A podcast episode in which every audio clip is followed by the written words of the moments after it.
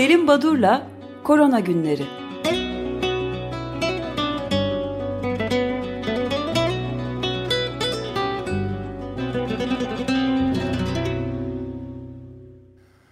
Günaydın Selim Badur, merhabalar. Günaydın, merhabalar. Günaydın. Günaydın Özdeş. Ee, bugün e, Cuma günü haftanın son programı.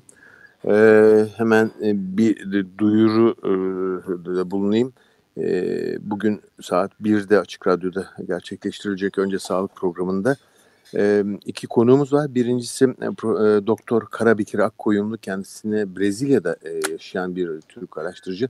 E, kendisiyle sohbetimizde Brezilya'da neler olup bittiğini konuşacağız. İkinci konuğumuz ise Açık Radyo dinleyici. Eyvah kesilme oldu galiba.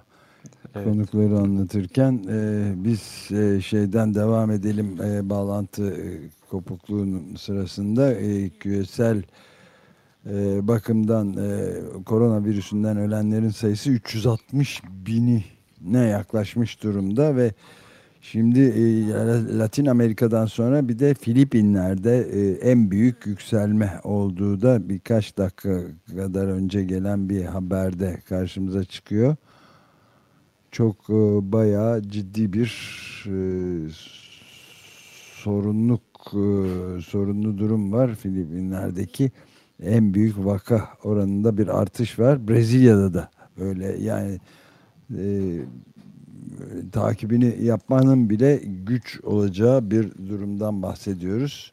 Tekrar bağlantı olabildi mi Selim Badur'la? Sanırım daha değil. Değil. Evet. 360 bin ni aşmış. Yani aşmak üzere. Evet bağlandım yine kopukluk oldu özür dilerim. Ee, bu konuklarımızı... İkinci konuğu söylüyordunuz. E, ikinci konuğumuz da e, Açık Radyo ve özellikle önce sağlık programını izleyenlerin yakından tanıdığı Profesör Doktor Şahika Yüksel. Kendisiyle e, bu e, süreçte e, ilk günlerinde bir program yapmıştık ama bugün bu karantina süreci ne getirdi ne götürdü? 65 yaş üzerindeki insanlar neler yaşıyor? Kimler damgalanıyor? E, psikiyatri derneğinin çalışmalarını e, e, dinleyeceğiz. E, bunun da duyurusunu yapmış olayım. Şimdi e, bu son programda önce iki haber. Bunlardan bir tanesi e, Alfor Alfost veterinerlik okulu varmış. Veterinerlik okulu özellikle Fransa'nın e, bazı bölgelerinde ve Korsika'da köpekleri eğitiyorlarmış. Yeni koronavirüs koku hastalarını kokudan kokularını ayırt edip e, onların saptanmasında köpeklerin e, bu duyarlı özelliğinden yararlanmayı düşünüyorlar. Böyle bir, bir çalışma var. Garip ama gerçek. evet, yani nasıl yapacaklar evet, daha sonra? bilemiyorum. Ee, ikincisi Afrika'dan e, tabii birazcık e, trajik ve komik bir haber. E, Lancet Infection dizide yayınlandı. Esther Nakazi ve arkadaşları.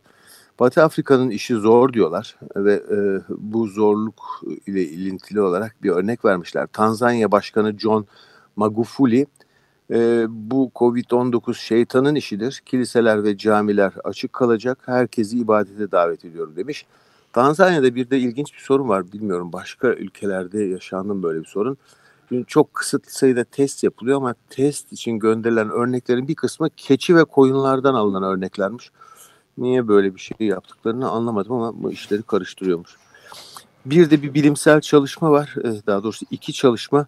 Eh, bunları bir arada değerlendirmek gerekiyor. Bir tanesi Nature Medicine'de yayınlandı. Varadon Sunghak'ın yerde e, Yuksukan Hu isimli e, uzak doğulu iki araştırıcı, iki araştırıcı grubu. E, bunlar burundan başlayarak bütün solunum yollarındaki hücrelerin hangisi daha çok etkileniyor diye bakmışlar. Ve e, iki önemli bulgu var. Birincisi burun içindeki epitel hücrelerinin en fazla hücre, virüsü içine çeken e, hücreler olduğunu saptamışlar. En yoğun bir şekilde bu burundaki hücreler enfekte oluyorlar. Bunun şu önemi var. E, hemen maske kullanımının e, bu açıdan e, önemli olması e, söz konusu. İkincisi de bu bence hmm. daha da ilginç. E, bu ACE reseptörlerine bağlanıyor ve bunlarla e, virüs hücre içine giriyor deniyordu şimdiye dek. Bu reseptörlere bol miktarda sahip olan bazı hücreler hiç enfekte olmuyorlar. Demek ki bu e, reseptörün varlığı sadece e, her şey demek değil. Başka e, bir takım parametrelerde devreye giriyor. Bu da e, bilimsel açıdan önemli bir e, çalışma diye düşünüyorum. E, ben bir şey sorabilir tabii, miyim tabii, bu arada? Lütfen, İlginç lütfen. bir şey vardı. E, yani gördünüz mü bilmiyorum haber. Bir e, enfeksiyon hastalıkları ve klinik mikrobiyoloji uzmanı Profesör Doktor Ayşe Vilke Topçu diye bir evet, bir evet. hanım e, kolonyada kullanılan alkol oran, oranları ile ilgili çok önemli yani şaşırtıcı diyebileceğim bazı şeyler 70 e, derecenin üzerindeki kolonya kullanılırsa virüsü ele yapıştırıyor diye bir açıklama yapmış. Biraz böyle şaşırtıcı yani, yani kullanmamak ee, gerekir diyor. Biliyor musunuz bunu? Bu şu açıdan şöyle mikrobiyolojik olarak baktığınızda alkolün e, bakteri ve virüsler üzerine etkisi ölçüldüğünde %70'lik alkol her zaman etkilidir. Mesela %90 ve üzerinde daha yüksek alkol konsantrasyonu e, etkisizdir. Bu garip ama gerçek bir durumdur ve bilinen bir klasik bir bilgidir bu. Yani yüzde e, belirli bir oranda sulandırılmış olan alkolün kullanımı gereksilir daha etkili olacaktır, olmaktadır. Ee, evet, onun için da, çok şaşırtıcı gelmedi yani. E, önemli bir bilgi. Çok teşekkür evet. ederiz. Tamam devam yani, edebiliriz o zaman. E, bir de haberlerle ilgili e, daha sonra bu e, iki gündür bahsedeceğim bahsedeceğim deyip de bir türlü değinemediğim iki yazıya kısa değinmek istiyorum ama bir haberde Yunanistan'dan Vana Spisa isimli araştırıcının bir çalışması. Yunanistan'da ki fazla e, haber gelmiyordu Yunanistan'dan COVID-19 ile ilgili. Alınan önlemler günlük kişisel temas oranını %86.9 aralığında düşürmüş. Ee, demek ki e, belki beklenmeyen bir yaklaşım e, Yunan vatandaşları, Yunanlılar tarafından ama e, özellikle alınan önlemlere riayet etmişler. Hani bir Akdeniz ülkesi için çarpıcı bir bilgi gibi görünüyor bu çalışma. Şimdi bir şehir plancısı olarak Profesör Doktor İlhan Tekeli'nin COVID-19'da bakışına değinmek istiyorum sürem el verdiğince. 26 sayfalık bir yazı aslında bir kitap bölümüymüş ama daha sonra bunu makale şeklinde de değerlendirmenin mümkün olacağını söylüyor. Yazısının adı Dünya Dünyanın Salgınlar ve Kentler Sağlamanında Geldiği Nokta COVID-19. Bir şehir plancısı, bir kent çalışanının yaklaşımının nasıl olduğunu e, sergiliyor bu yazı. Aslında e, dört aşaması var e, yazının. E, birinci e, bölümde salgın hastalıkları kavramlarına, yerleşim biçimleri ve salgınların ilintisine değinilmiş. Daha sonra e, bu yerleşim biçimlerinin evrimi içinde insanların karşılaştığı salgınlar ve mücadele yolları. E, daha sonra insanlarda salgın hastalık bilgisinin gelişimi ve nihayet yeni salgın olgusu ve mücadele stratejilerini irdelemiş. Bunların içinde önemli olan nokta e, etkili uygulamalar genellikle mühendislik projelerinden geldiğini belirtiyor ve kentlerin kuruluşunda çözülmesi gereken en önemli konunun yeterli ve temiz suyun sağlanması olduğunun altını çizip sanayi devriminin yarattığı sağlıksız yaşam koşulları ve kolera pandemileri modern şehirciliğin sağlık odaklı kurulmasını sağlamıştır diyor. Ee, önemli bir e, saptama e, yani şehircilik ve salgınlar, salgınların şehircilik e, kavramını nasıl geliştirdiğini ve nasıl değiştirdiğini söylemiş. E, en sonunda da e, mücadele stratejilerine de değiniyor. E, çok fazla mikrobiyoloji bilgisi var bu yazıda. İki aşamalı mücadele stratejisi. Birincisi önce yasaklarla, e, örneğin teması azaltacak faaliyetlerle e, önlemler alınır. Daha sonra bu yasaklar kalkar ve kurallar ile çözüm arayışına geçilir diyor ve biraz önce siz de değindiniz e, hani post pandemik dönemde e, yeni yaşam ve iş yapma kurallarının oluşturulacağını, yeni normalin kalıcı olacak mı olmayacak mı sorusunun sorulması gerektiğini ve salgın sonrası dünyayı bekleyenleri soruyor. Dünya eskisi gibi olmayacaksa eğer neler değişebilir bir e, şehir planlayıcısı açısından? Yerleşimlerin düşük yoğunluklu olması, ulaşımın nitelik değiştirmesi, e, çalışma alışkanlıklarının e, online çalışmaya dönmesi, alışverişin internet üzerinden yapılması. E, ama bütün bunlar yüz yüze ilişkinin yerini tutabilecek mi özellikle eğitim alanında diye sorgulamakta ki eğer vakit kalırsa e, birazdan değineceğim. Cemal Kafadar'ın e, röportajında da aynı konu e, e, vurgulanmış. Evet ee, şey de ilginçti bu tarihçi yeni bir kitabı çıkan Frank Snowden'da e, çok benzeri bir e, gözlem tespit yapıyordu tarihsel olarak. Yani büyük pandemilerin insanlığa getirdiği olumlu bir şeyden söz etmek mümkün ve bu da işte bütün bu e, şehircilik tesislerinin filan e, kurulabilmesi modern lağım sistemlerinin filan da bu sayede Tabii. oldu diyor büyük şeylerden dolayı ilginç yani. İlginç evet. E, tabii bütün bu değişim olursa e, Sayın Tekel'in yazısındaki son nokta diyeceğim kent merkezi yoğunluğunun azalabileceğini online çalışmalar olursa insanların hmm. hani şehrin daha periferinde de oturabileceğini. Ancak bugün için pandeminin yoksulları vurmakta olduğunu e, ve yaşananlar dünyaya ilişkin risk algımızı yükselttiğini e, belirtiyor. E, bu önemli bir noktaydı. Tabii bu risk algısı deyince uluslararası göçmenlik kavramı açısından olumsuz bir haber var. Marta Forest ve arkadaşları dolaşım kısıtlanıyor. Bu açıdan Covid milliyetçiliği de körüklemekte. Ee, özellikle sınırlar daha sıkı denetlenmekte. Ee, virüsü ya da bu e, hastalığı taşıyanları hep şöyle e, tanımlıyoruz. Kendimizden uzak tutma arayışındayız. Önce biz, önce bizim aşımız, önce bizim sağlık çalışanlarımız, bizim sağlığımız, önce bizim toplumumuz. Bu kavramlar gelişiyor ama bir yandan da baktığınız zaman iş dünyasında Örneğin Amerika'daki e, çiftlik çalışanlarının %27'si yabancı. Tüm çalışanların %30'u yabancı. Avustralya'da doktorların %54'ü, hemşirelerin de %35'i yabancıymış.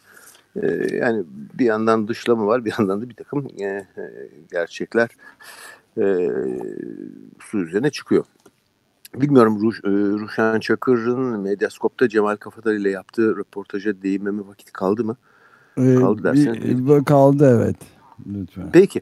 Şimdi e, bu röportajda e, önce küreselleşme konusu ele alınmış ve e, ilginç bir şekilde tarihte birçok e, salgın e, ve pandemi olduğunu işte veba, kolera gibi ve e, o dönemde hani e, 21. yüzyıldaki salgınlarda küreselleşmenin altı çiziliyor, vurgulanıyor deniyor ama Eskiden de kıtalar arası seyahatler vardı. Yani o döneme özgü tırnak içinde küreselleşme vardı deniyor. Ki buna ben çok katılmıyorum. Gerçek payı olsa da hani e, eski pandemilerle 21. yüzyılda yaşanan pandemileri kıyaslamak, ölüm oranlarını, yaygınlığını çok doğru değil. Ya da en azından bu yapılırken bu kıyaslama bazı parametrelerin göz ardı edilmemesi lazım. Örneğin 1918 İspanyol gribi sürecinde ne şimdiki gibi bir aşı ne bir tedavi olanağı vardı. Penisilin bile bulunmamıştı da. Ve e, 1918 yılında unutmayalım ki savaştan çıkılmıştı. Altyapı, hijyen, e, beslenme çok farklıydı. Yani 21. yüzyılın kamusal sağlık hizmetleri de yoktu. Tabii yani öyle kavramlar bile gelişmemişti tam. O nedenle o çok sağlıklı değil. O zaman 30 kişi öldü, bugün 50 kişi öldü. Hangisi hangisinden daha şiddetli? Koşullar çok farklı. E, ama e, e, Sayın Kafadar'ın e, verdiği röportajda hani küreselleşme için söylenenlere pek katılmasam da özellikle e, tarihsel gelişimi anlatması açısından kendini e, özgü donanımı ve üslubuyla çok hoş bir röportaj. E, 16. yüzyılda İdrisi Bitlisi'den bahsediyor ve e, e, bu kişinin tacun ya da veba e, e, mevkilerinden uzak durma risaliyesini yani sosyal mesafenin altını çiziyor diyor. Hoş bir e, yaklaşım bir bilgi. E, bunun dışında e, bir takım suçlamalar her zaman olmuştur. Örneğin Diderot'un oluşturduğu ekip ve e, yayınları olan meşhur ansiklopedide de 2000 yıldır Avrupa'daki tüm salgın hastalıkların kökeni doğudur yazılmış.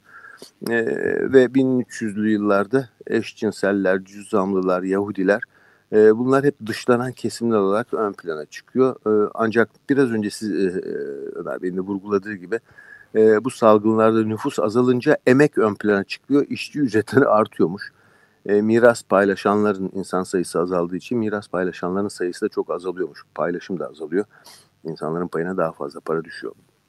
E, Kafadar'ın e, röportajında Harvard'daki eğitimi yeniden yapılanması, online eğitim, üniversitenin bütçesinin e, yenilenmesi, e, örneğin öğrenci yurtlarındaki odaların tek kişilik odalara dönüştürülmesi gibi e, konulara da değilmiş ve e, Türkiye'deki bilime değiniliyor. E, isterseniz vakit e, kaldıysa devam edeyim yoksa hafta başına bırakayım. Burada çünkü e, önemli bir nokta var. Evet, e, o, isterseniz onu e, bırakalım. Tamam. Ben bir tek şey eklemek istiyorum sizin söylediklerinize. Yani Amerika Birleşik Devletleri'nde biraz önce sözünü ettiğim çok e, Demokrasi Now'la Now'da yapılmış çok hoş bir söyleşi vardı Frank Snowden'la bu konuda en son kitabı yazan kendisi de hatta koronavirüsüne e, yakalanan evet, enfekte oldu.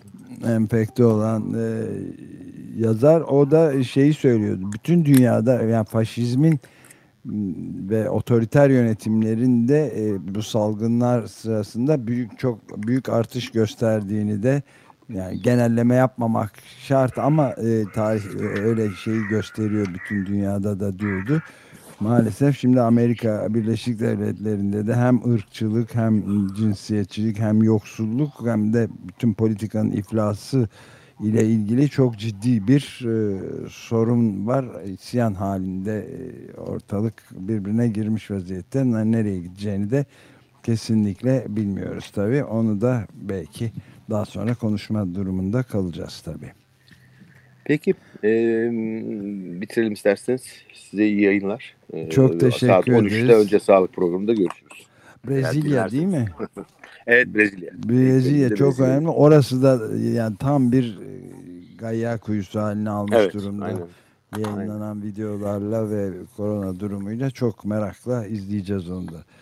Peki, Peki çok görüşmek üzere. Görüşmek üzere. Teşekkürler. Sağ olun.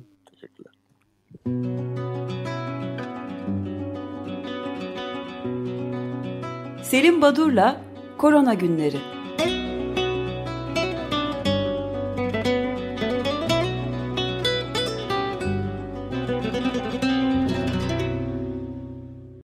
Açık Radyo program destekçisi olun.